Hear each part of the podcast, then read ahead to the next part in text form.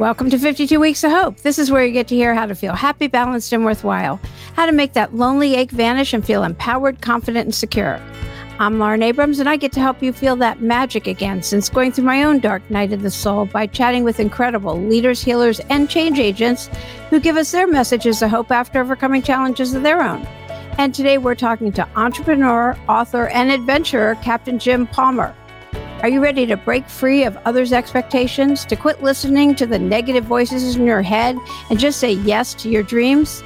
Listen as Jim, who teaches others how to quiet all those what ifs and empower you to go after your dreams, how to turn your disappointments into opportunities as a chance to do what you really want to do.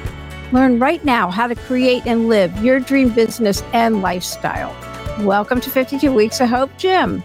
What an honor, Lauren. We just met a couple of weeks ago. I interviewed yeah. you and it's like, man, we all had this chemistry going. Yeah, yeah, yeah. So, and I reached out to you originally because I thought, I love the concept of fifty-two Weeks of Hope. So I'm really honored to be on. It was so great. And definitely when you talked about being forty-one and being terminated, and then getting a cancer diagnosis and being the sole breadwinner with four mm. kids, that's why I was like, okay, you have to talk about overcoming that. But just as importantly, you and your wife, your kids are out of the house, having the nerve to pack up everything, move to live on a houseboat. I mean, boat have, right there. Yeah, yeah, right. I mean, it's like, I mean, to take that kind of a leap takes nerve too. So how did you, and you said you're not even ha- boat people, people that are like boat people, I can see. We are now. We yeah, consider I'm ourselves sure. boat people. And you know what? Stephanie and I are, we're drawn to the water. So I guess if you're drawn to the water, a boat's a good place to be since we don't have lakefront property. But you don't have a house to give when you're not into the water to be like, okay. No. There's something we have learned magical about floating and being on the water, uh, being twenty miles off the shore, having your heart beaten out of your chest, and then you make it back to the dock and you go, oh my God, did I just do that? You know, and it's so peaceful. It, Stephanie and I found several times in our five-year journey, Lauren, and I, as I mentioned to you, we did over twelve thousand miles. We didn't just like live on a boat. We traveled up and down the coast. And there was a couple times, probably a handful of times when we were within one hour, just scared out of our wits. Like, what are we doing? This is done. We're selling the boat. And then watching a sunset, or we wake up and it's yeah. beautiful and we just move on with it.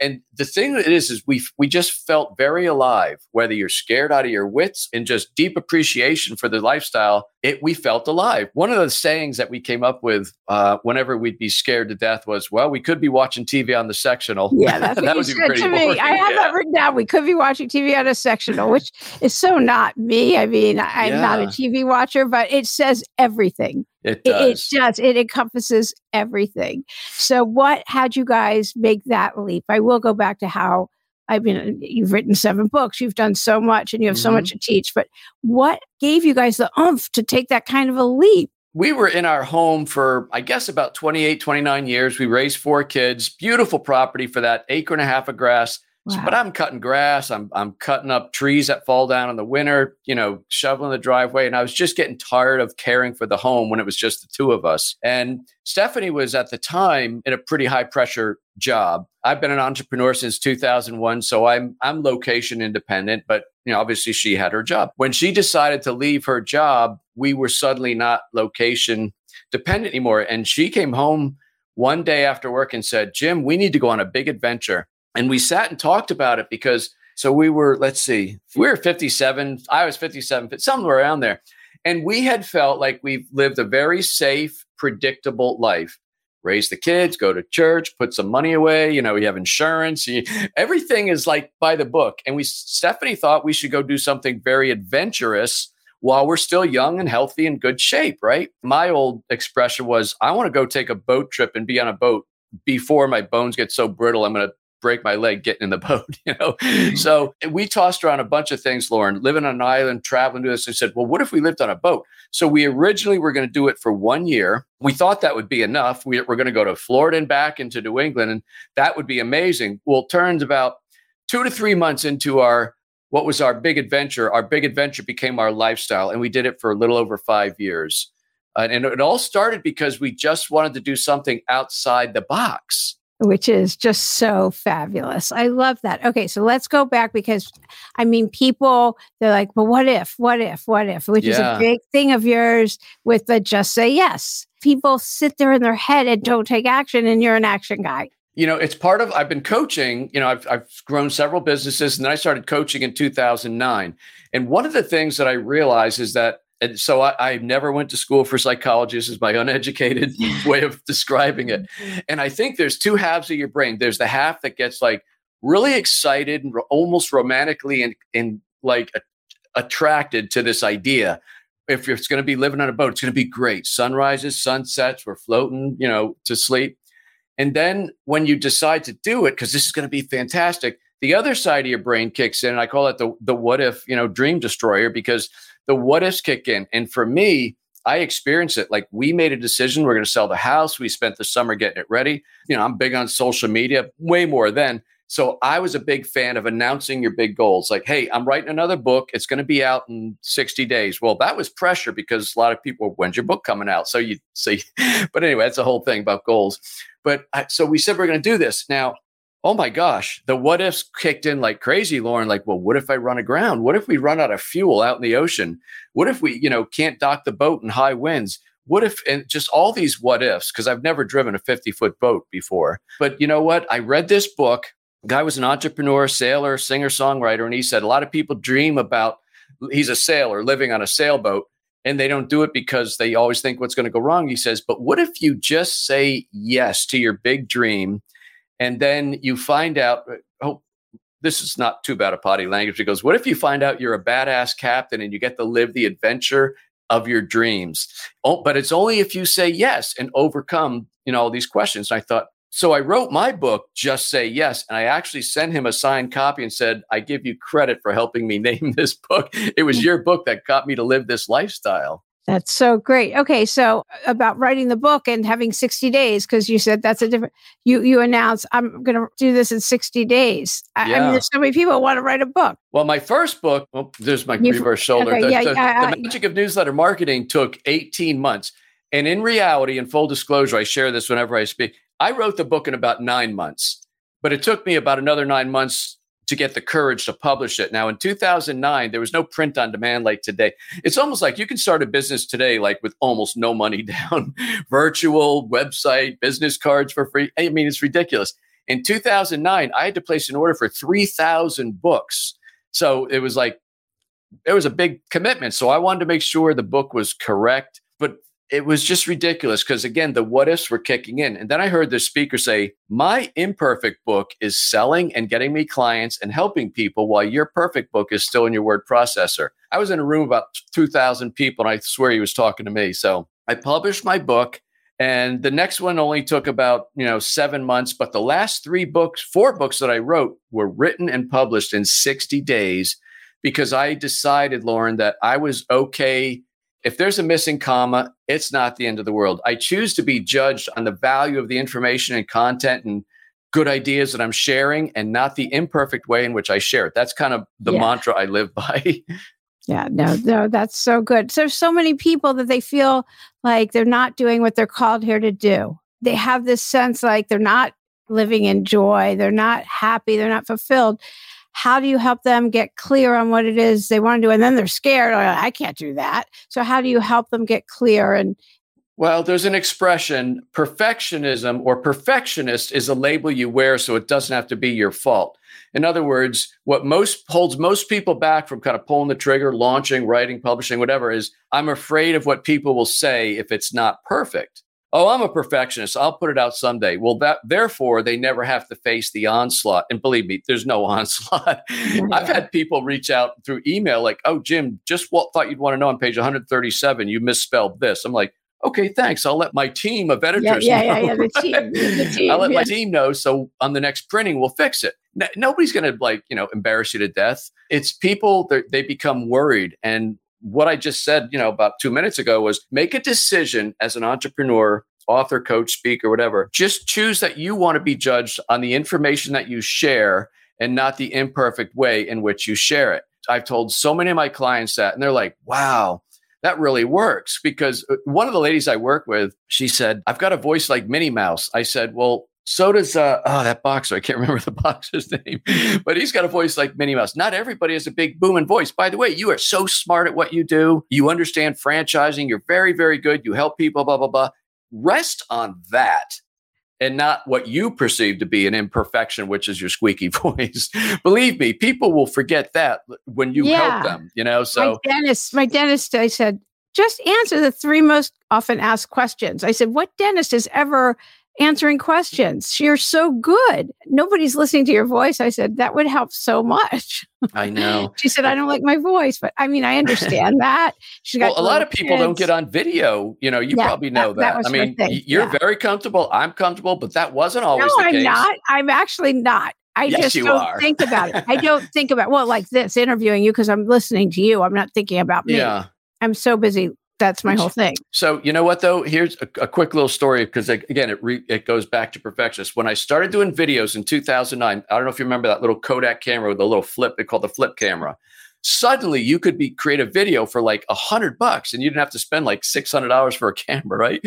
When I so I started doing video, I was doing everything I could to like get my word. my name out there. And, but I would be like, hello, I'm Jim Palmer. I'd like to share some business tips with you because I'm very smart. That, but that was my persona because I thought that's what people would react to. Well, it turns out I can just be me, a little bit silly, immature on the other side, but I've got some really good business sense, right?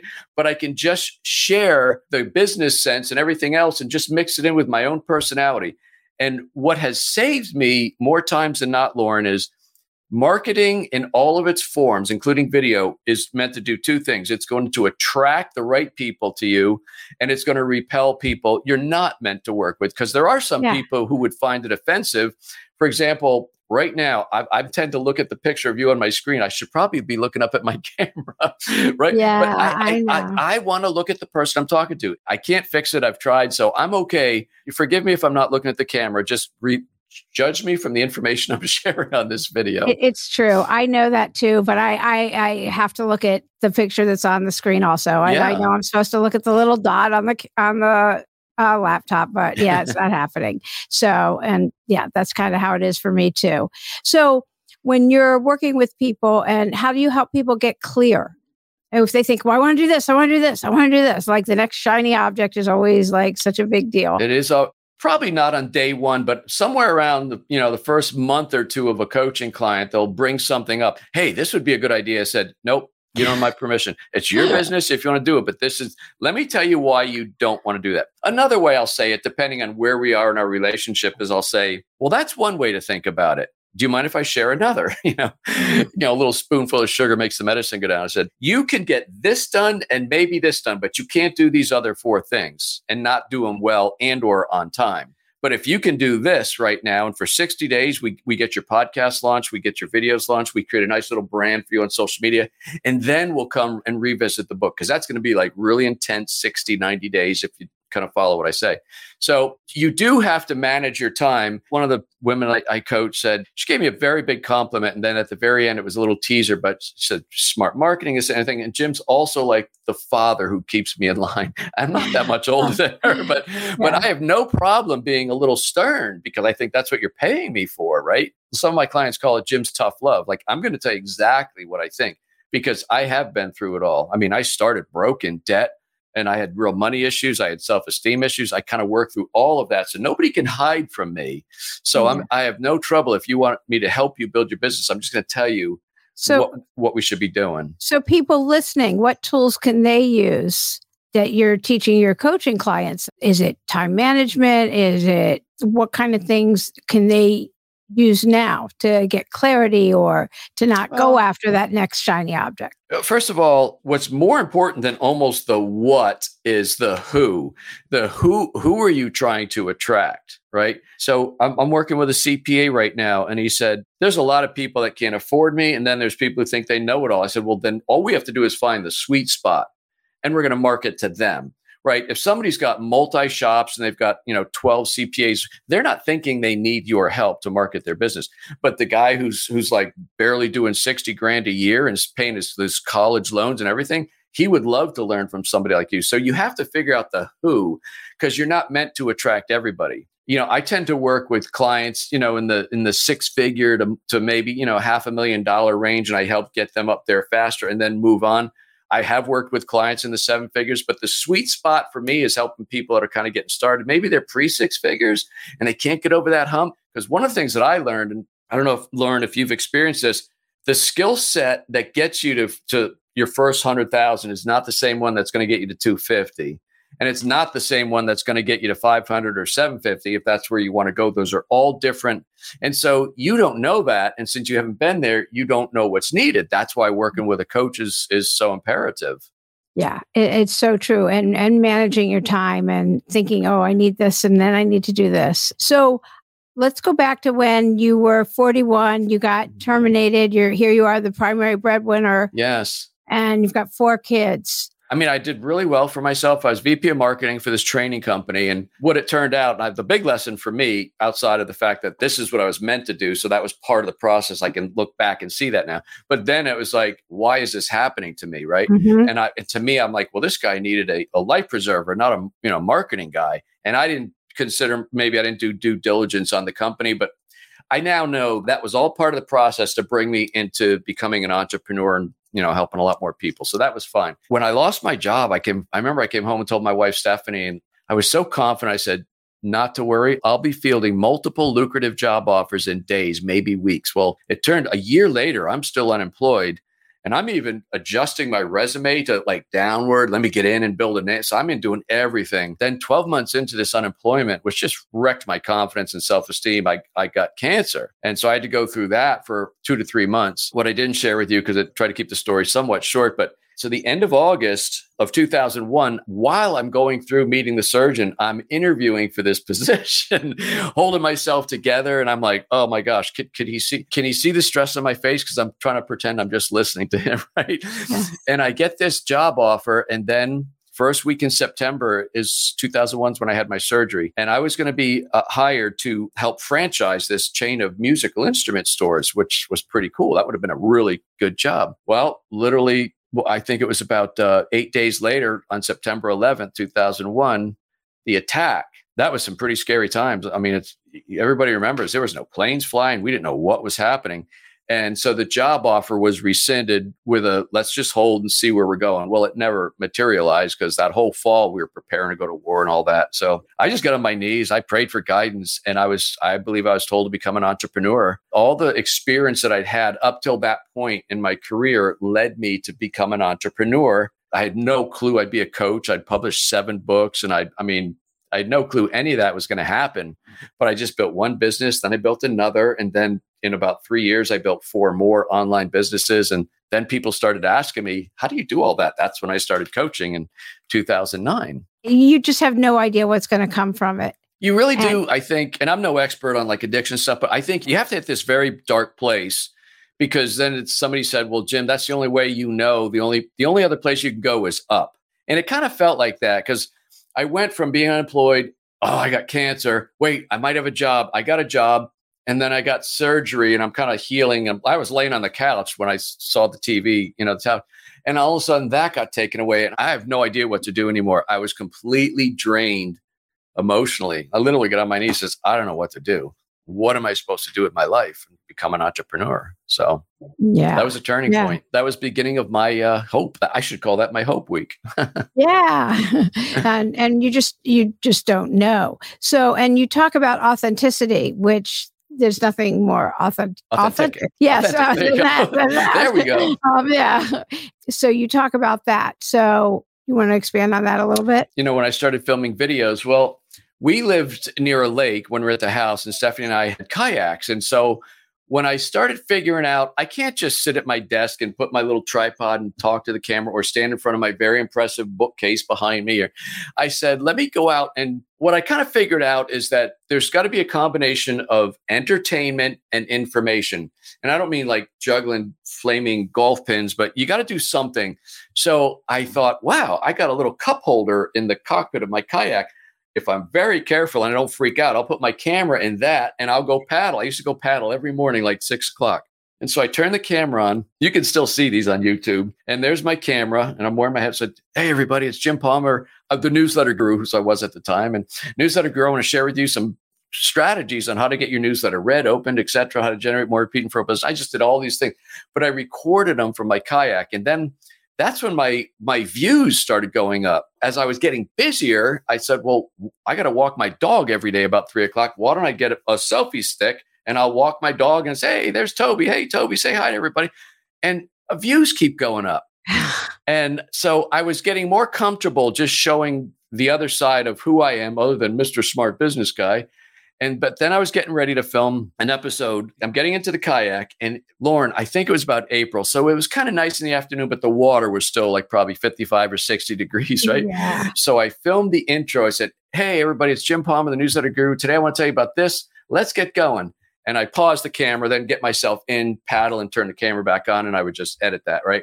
So I get in, and my feet hit some green mossy stuff, and I went into the water, and I'm like holding my phone or my camera up in the air, but I was wet from about the waist down. And I'm like, first thing is, did anybody see that? And I was out there by myself. So I then get started, and I'm like freezing, but I said, hey, you know what? The show must go on. So I start the video, and I thought they can probably see my lips turning blue. So, and the little voice in my head that is always there said, tell them what just happened. But I did it in a semi, hey, I don't know, you know, I t- just fell in the water. I'm shivering, but you know what? The show must go on.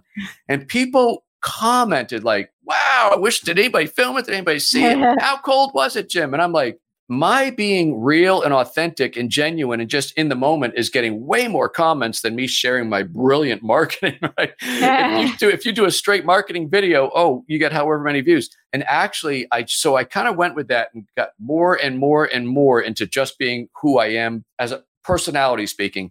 And my views went to, on average, when I my my videos, I'd launch them every single week. I did it for, for like uh, six years, never missed a week.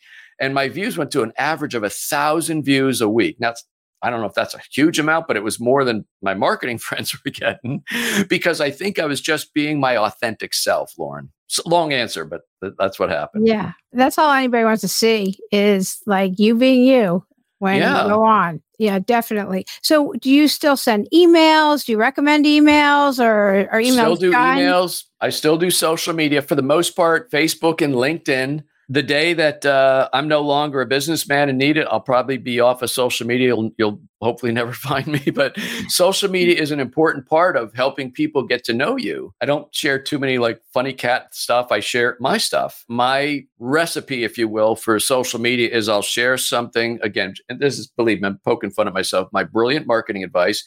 I'll share something that might be inspirational, maybe from a life perspective. I did share a, a lot about Stephanie and I and the boat and things that I learned. And then I might share something just completely off topic. We're into rescuing dogs and stuff. So I might share a picture of my dog, but that's about it. So it's three or four posts a day, almost every day. Usually don't post on Sunday other than, you know, grateful for another day, just something like that. But, yeah, yeah. And, but I, but I email, you know, email probably, uh, well, definitely once a week because I put out a, an email newsletter every um, Friday, but then we do some other stuff during the week to promote my, my live events. Like, you know, we had with you, and email is not dead. Now it's not the be all end all because, you know, if you get an open rate of five or six percent, you're probably a rock star, but you can't think of email. If you got a thousand people on your list, you got to figure a very small amount is actually getting it. So it's not like I'm communicating with a thousand people just because you hit go.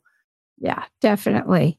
So what's the hardest challenge you've overcome and how did you do it? Well, in business, the hardest challenge uh, was becoming a speaker. I had a lifelong major fear. I almost didn't graduate high school because I wouldn't stand up in English or history class and read from a book in front of everybody. So I'd make myself sick that day. But when I became an author, people wanted me to start speaking. And I'm like, thank you for the offer. I'm actually traveling that week, blah, blah, blah. I'd lie my butt off because I didn't want to go speak in front of one hundred people or whatever. I did, you know, Dale Carnegie course. So many things. I did hypnosis. I did everything to overcome that. Well, it turns out I'm a good speaker and people like to hear what I have to say. So I've actually grown to like it. But that was one of the things that held me back. And the other, the flip side of that, so they're kind of actually the same, is putting on my own live events. One of the best things you can do as a marketer, but especially as a coach, is put on your own seminars. I put on eight two and a half day seminars called Dream Business Academy, but it took me so long to get the courage to do that because it's a big deal. renting that space. The hotel wants you to spend X number of dollars on food and drink. You usually have to guarantee a certain number of sleeping rooms. And to me, it's like, what if nobody comes? I'm on the hook for that. And and then the other side, what if people do come and I get up there and I I say everything that I know in the first morning? What am I going to do for two and two more yeah. days? So there's, yeah. that's the what if brain, right? But yeah. I, I did eight sold out Dream Business Academy. So those were the two greatest fears that I was able to overcome in business. Okay. How about personally? Personal life, uh, for a while, we kind of stayed close to the coast. I mean, when you're traveling from here to Florida, it's not like you're on lakes, you're on rivers, streams, et cetera. But then I think it was the third year, we went about twenty-one miles off the coast. We went from New Jersey to Long Island. Instead of following the coast all the way up, we kind of took the shortest point, or the shortest just two points, and boom. And we were out, out in the ocean by ourselves. I mean, I was like, it was fine. I trusted my boat, but it, it was a little bit nerve wracking. And the other part of that being on the boat was anchoring out at night. Usually when we got started, because we had the rescue dogs, we would be in a marina, so it'd be easier to walk them. But then we discovered anchoring out in the middle of nowhere is the most peaceful thing, but you just don't sleep because I'm hearing every noise. Um, is the anchor holding? Are we going to hit shore? Is another boat going to hit us? It's just one of those things. We have, we have learned to overcome so many, I call them fears, I guess, you know, but we yeah. just, we said yes. And we've had this amazing five-year adventure. That's incredible. Do you have moments for, that you feel like giving up? And if so, what do you do? No, honestly not. It's certainly in, in the first couple of years, you know, my first... When I, so um, that moment in uh, September of two thousand one was the low point for me. I actually started my business in October two thousand one, and I didn't get my first client till no, till October of two thousand two. So what I like to say, just to put a funny spin on it, my first year as a business owner was revenue free. So it took me that long to get my first client. Now, honestly, I never felt like giving up. In my darkest hours, I'm like, really? How much testing do I need? I really want this. Okay. And so I, I, I kept thinking someday I'm going to meet the Lord. Hopefully. I don't want him to say, why'd you give up? You were almost there, man. You went ten months and you gave up. So I, I just kept going. And what happened, Lauren, is th- that whole year I was planting seeds. It's the language I use today. I didn't know it then, but I'm calling on prospective clients, following up with them, calling, knocking on the door. And eventually, if you want to have a big harvest, if you plant enough seeds and nurture the seeds, you'll have a harvest. And I got another client, another client, another client. So all that initial year was me preparing the field, planting the seeds, and then I was off to the races. Yeah, I can never remember what plan it is. There's something that you don't see anything. No part of it comes up. And then suddenly it just grows. Yeah. I mean, however, like, quite a while later, I cannot. I've heard remember. that. I, I don't know off the top of my head, but I, I know what you're saying. I don't remember what it is. And, uh, anyway, and so, yeah, it's the same. It's the same point. Do you have a message I hope you want to give? Yeah, I do believe that uh, everybody is here for a reason. I believe we're here to serve each other. I think everybody has a God-given skill or talent. So you can either just use that in your private life, or if you happen to use that skill or talent and make it a business, become a small business owner, that's good too. Because when you fully take control of your life, and that's what I mean by the dream business, dream lifestyle, the, the best way you can control your own life and destiny is to actually create it yourself. Create your own economy, create your own future. Just, it's not easy, but if you have the courage, and just do it. There's one thing, I have this, this is literally- I, I was gonna ask you about your hourglass. twenty okay. years yeah. ago. This always reminds me from that very dark period in two thousand one that the sand is always running out. It's one of the reasons, I mean, Stephanie and I were going to do it anyway, but it's one of the reasons we said, let's do it now, because at forty-one, it's not like I was contemplating my future. Like, oh, hey, I got another forty or fifty years to go. I, I just thought, mm, got a long way to go. Suddenly, for like a, a period of time before my surgery, I didn't know if my average chance of being alive was f- was five years or eight years or fifty percent. I didn't know. And, but that really makes you think about, you know what, we should just do it now. Let's do it now because we don't know what the future holds. So do it now. Just say yes, conquer your fears, build your dream lifestyle. Oh, yeah. I love that. And and if you didn't bring it up, I was going to ask you about your hourglass because I just, I love that. Thank yeah. you so much. Yeah. Thank you so much for being a guest today on fifty-two Weeks of Hope. And of course, we'll have all of Jim's links and everything else on the website. So Thank you, you so much, Lauren. Yeah. I hope you enjoyed this week's episode and take with you Jim's messages of trust, focus, and connection. Such great messages to take into your week ahead. Be sure to tune in next week for a special episode on five big lessons on how to improve your life and move your life forward, how to get to feel connected, confident, and really bolstered into your best life. It's the one hundredth episode and definitely a special one with special giveaways, as well as a lot of really insightful knowledge that you get to use in your daily life. If you're not already, be sure to get on the email list so you don't miss anything. Also, we're doing another giveaway celebration. We're giving away my favorite journal again, plus some fifty dollars Amazon gift cards, and we're celebrating the one hundredth episode of fifty-two Weeks of Hope with a couple other items. Just leave a five-star rating and a review of the podcast. Take a picture of it and post it on social media so that you know that you did that. And if you don't know how to do that, just go to the website at fifty-two weeks of hope dot com and you can click on the link there. If you're enjoying the podcast, share the love and tell two of your friends. I'm Lauren Abrams. Thanks for listening.